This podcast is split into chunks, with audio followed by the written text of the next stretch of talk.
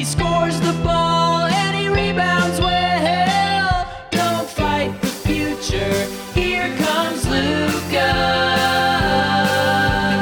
Even losses feel like wins when you're with your good friend Tim. It's 77 minutes in heaven.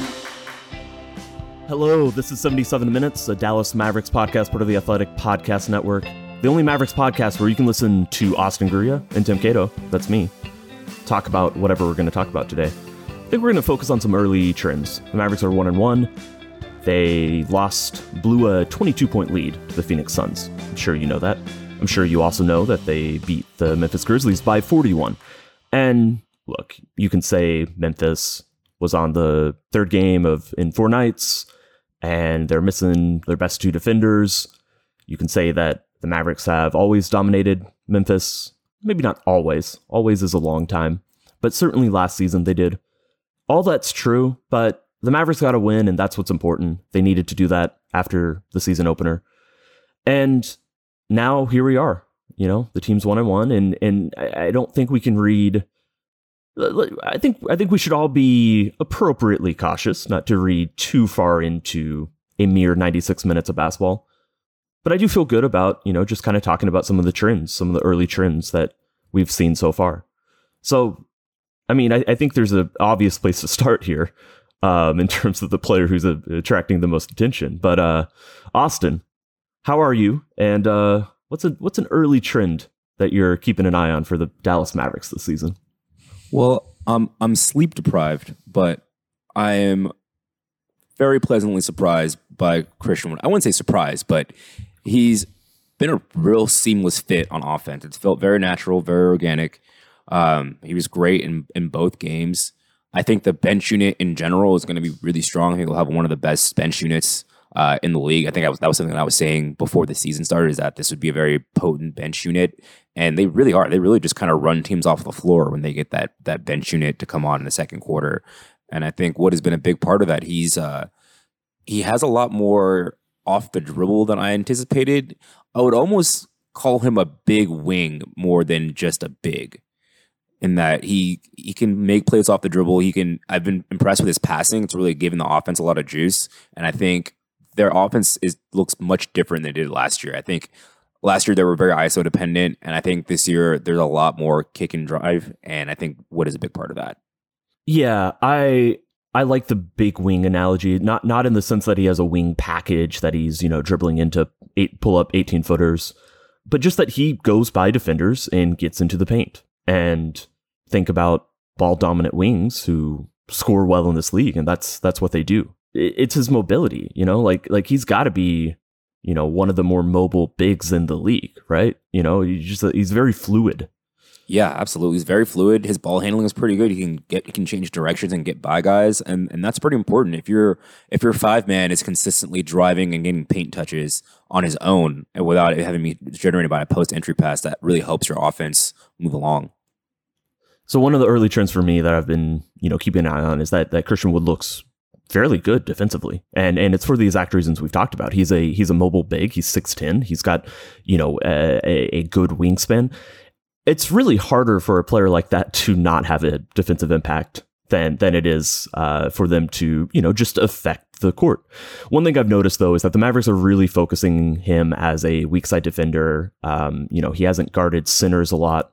And when the ball does come into the paint when you know when there's a pick and roll breakdown when somebody's you know he's done a good job rotating uh, you know he had a block against Phoenix um, I, I, wrote about this in a in, in, a trends piece on the Athletic um, you know kind of highlighted that play um, he he blocked a uh, a cutting Mikal Bridges coming from the from the weak side after Ayton, you know made a pass to him rolling into the lane and it was just it looked repeatable it just looked like the same stuff we've seen on offense and talked about, you know, the the mobile athleticism. It seemed very easy for him to both step up and then recover and and you know affect a shot at the at the rim.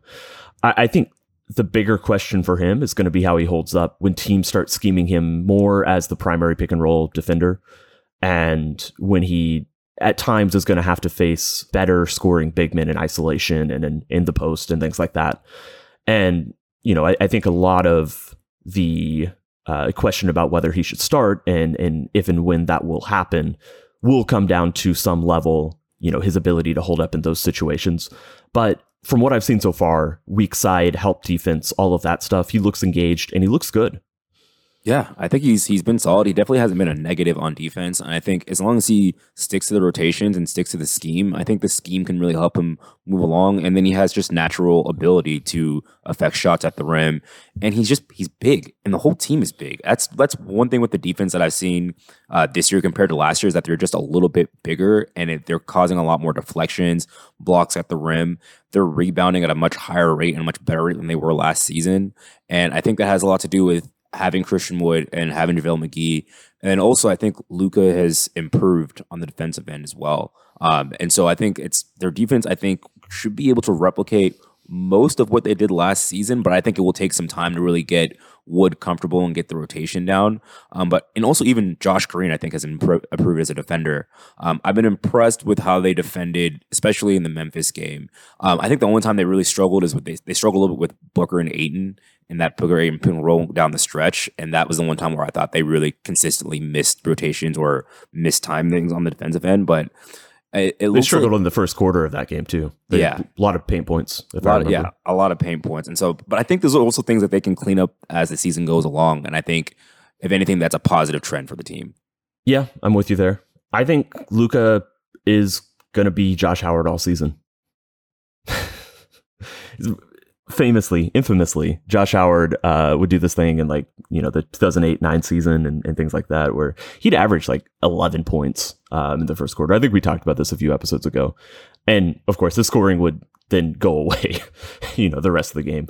But uh, through two games, through two first quarters, I should say, Luka has 34 points on 14 of 19 shooting, which uh Is that fairly good? good.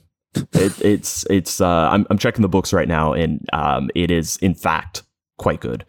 And I just think this team is just fully set up for him to come out and dominate, you know, at the every single game to to start. And he's going to have some games where it just doesn't work and the, the shots are not going to go down, but he's leading the NBA in usage rate right now. Again, two games, but I'd be pretty surprised if he didn't this season.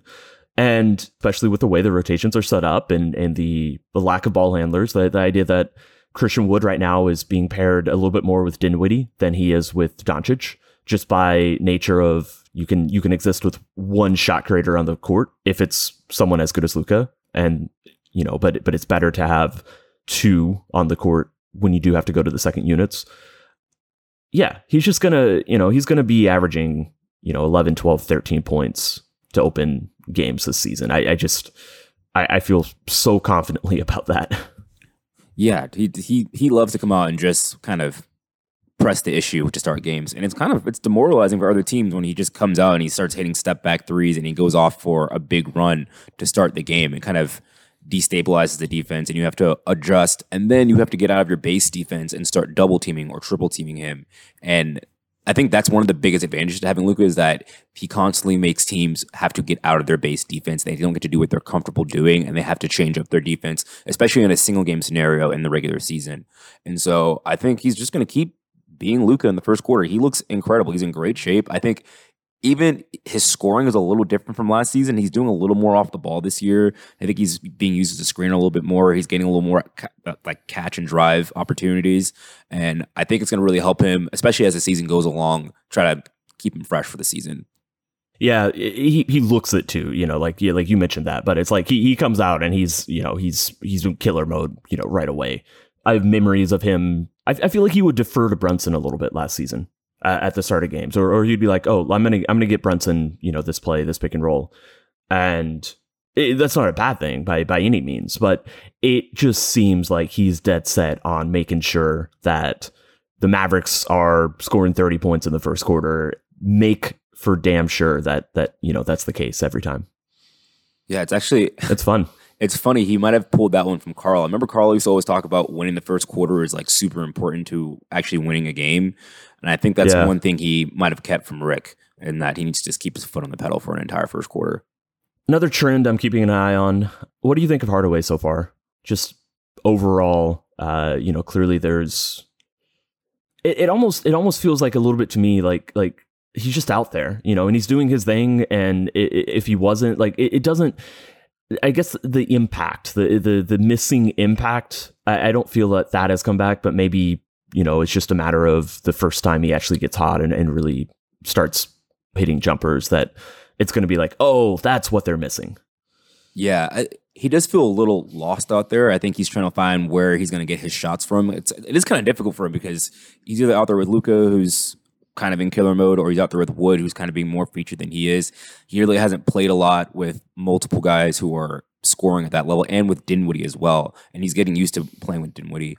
So I I think he's his process has been good. I like the shots he's been taking. I think if he just if he had knocked down a couple of those open shots he had in the Suns game, I don't think it would be as big of an issue.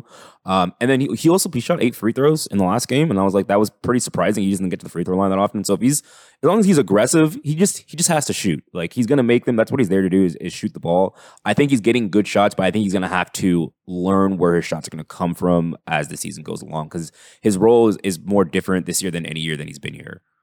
Yeah, he was not good last season before prior to the injury. In the way that most of the players, you know, had that adjustment period and then figured it out and figured out their roles, like he's still going through that a little bit as a as an extension and a continuation from last season.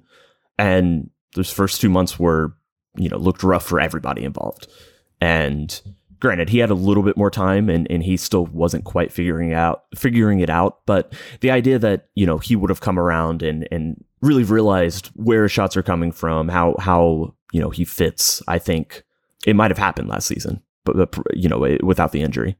And if he keeps looking like this, if if you know it's not just the scoring or the shooting, but you know I guess the way I'm kind of you know like I said, it's it's the impact. Do do I feel like he's providing them something that the team was missing last season or or doesn't have anywhere else on the roster? And we know the type of shots he can hit don't exist elsewhere on the on the roster. And it's kind of nebulous to just say, "Oh, I, you know, does it feel like this matters or not?" But I, I kind of think that's that's the thing. If the team feels like they'd be, you know, essentially the same without him than than with him, even if he's providing, you know, decent minutes and, and scoring efficiently enough to to deserve his uh, roster spot, you know, I, I, think there is a real chance that you know they kind of look to move on or, or trade him at the deadline because they were talking about it a little bit last year. Yeah, I think he's going to be more of a just a, a depth piece this year because they have Bullock, they have they have Dorian, they have Max who's playing more as a wing or four than as a five man this year, and then Josh Green has been pretty active on the defense end this year. And if his jumper comes along, that's another wing that they have. They just have a lot of depth at the wing position. And I think one of the reasons also we're not really feeling his impact so far is that their offense has been so good, regardless of whether Hardaway is shooting well or not, that it almost just kind of feels like an additive, like just like a bonus to have him on top of that.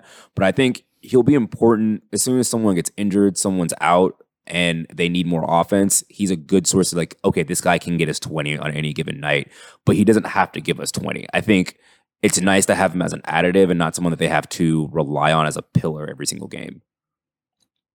That's another thing, another trend I'm tracking, uh, just how good this offense might be. We saw three seasons ago they were, you know, the best in history. Now that the the historically, you know, had the best offensive rating in the NBA, and that team, it's pretty easy to see the parallels, and you know, to this team, Christian Wood being, you know, another floor stretching big man who seems like he fits even better uh, in a lot of ways than than what Kristaps was able to do. Uh, Luka coming into the season in shape, ready to go, just you know immediately being this good, and then yeah, just surrounding them with a with a bunch of shooters. You know, they don't have a Seth Curry level shooter on this roster. Davis Bertans, Bertans maybe, but they they do. You know, it, it's it's the same it's the same recipe, it's the same identity, and the idea that they may well replicate that, may well be the best offense. You know, it doesn't really matter if they're the best in history, but it, it feels possible to me. Yeah, no, they they they can be a very very dangerous offense, especially when they play five out with Wood. I think he's he's just such a much better fit than than Porzingis, and then Luka is just a better basketball player now than he was in that season. And I think I think also Spencer is a better off ball player for Luka than than Brunson was. I think he adds a little more dynamism to that that starting group. And it's funny. It, it's funny to think about if if Brunson was still on this roster and where he would be playing and how they'd be shuffling this rotation because it feels like they they're already trying to spread minutes out for guys because they have so many guys that need to play in the rotation. Yeah, I mean, I don't, I don't think Hardaway or or Green, certainly one of the two, wouldn't wouldn't be in the rotation. Might not be on the team, to be honest. It's a, it's a fun thought experiment for sure. I mean, I, I I'm still of the camp that they should have resigned him, but I think you know a reason why I I thought they should resign him was the idea of his trade value down the line, and I think that's a big reason why he left. And so, so yeah, I mean, it's it's you know it's it's clear that I've come around on the idea. Like, so, so one thing I, I heard is that you know they they were locked into Campazzo as an option for months. You know, it was not a last minute signing inspired by the preseason being like, oh man, like they knew that they needed an emergency third ball handler. And I think if the offense, you know, I, think the offense is going to suffer a lot without Luka. I, I, you know, that's a that's an obvious statement. When there is this level of ball dominance, you know, I I, I still think that this team's glaring flaw is going to be any time missed for you know any minor reason.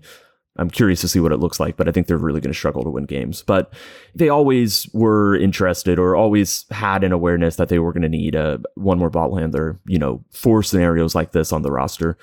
Um, and it, and it sounds like you know it, it was said to me, you know, like Campazzo, you know, he was he wasn't going anywhere. Is is what is what was said to me. They're they're trying to clear up visa uh, issues with him that that should be done this week maybe by the time you hear this Tuesday morning, that is cleared up. But it, it does it does just seem likeliest that he is a breaking case of emergency sort of uh, player who's going to sit on the end of the bench. You know, maybe every once in a while he gets a run out.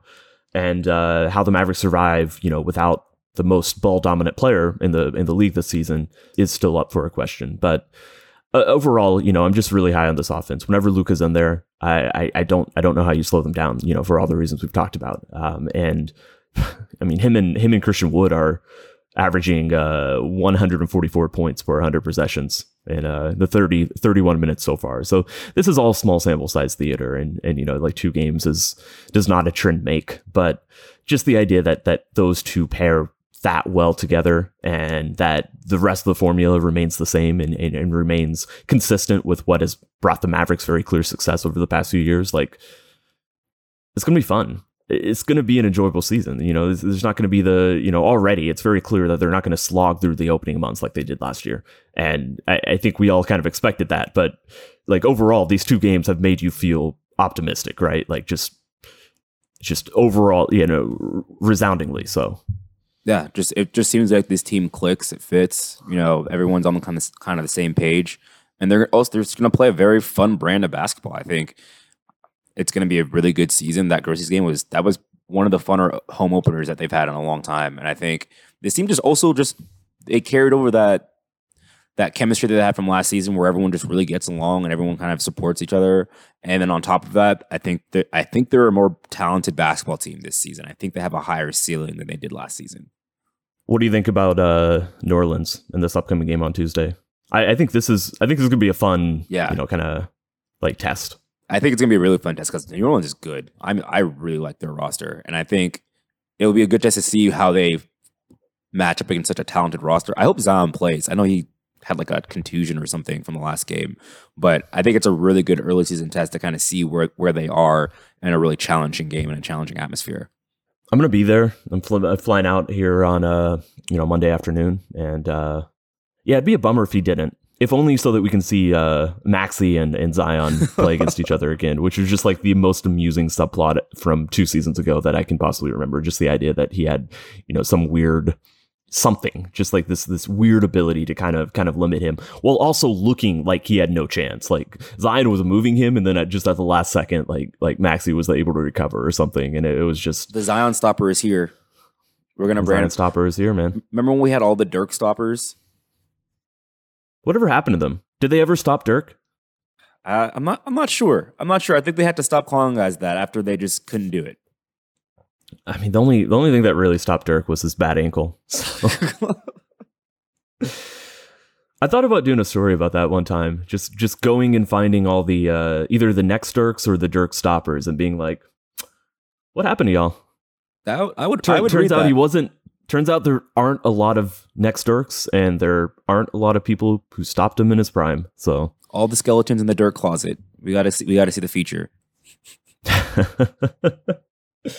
All right. Anything else specifically you want to talk about? Again, it's it's so early. It just it feels like you know it, it's it's all about vibes and it's all about you know like impressions and and it just it's it's a little too soon to like really start crunching the numbers and saying you know oh well look at this this is concerning or or look at this look how good they are you know I've I've tossed a few fun stats uh in, in into this pod but we just need more games man and and so in the meantime vibes are good vibes vibes feel up and they feel feels like it's going to stay that way for a while I will say Luka and Wood are both top five in PER, so that means the Mavericks now have two top five players in the NBA after after two games. Is that what that means? That's exactly what that means.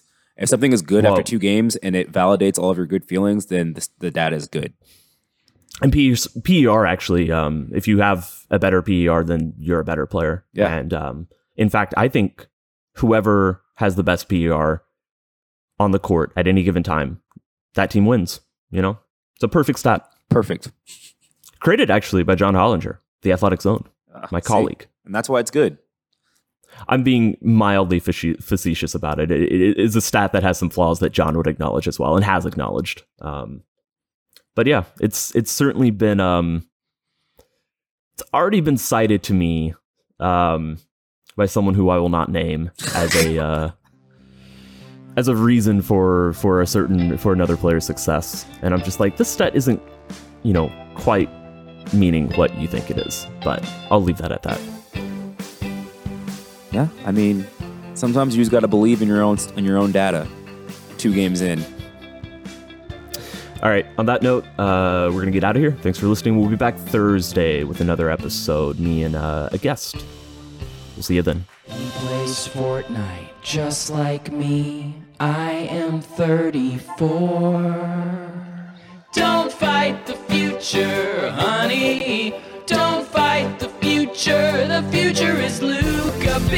Dick Doncic from the home of Melania Trump. How many kids you have? Don't fight the future, it tears me apart. Don't fight the future, please be nice to Luka. Future four time MVP. Oh my God! Oh! Shut it down!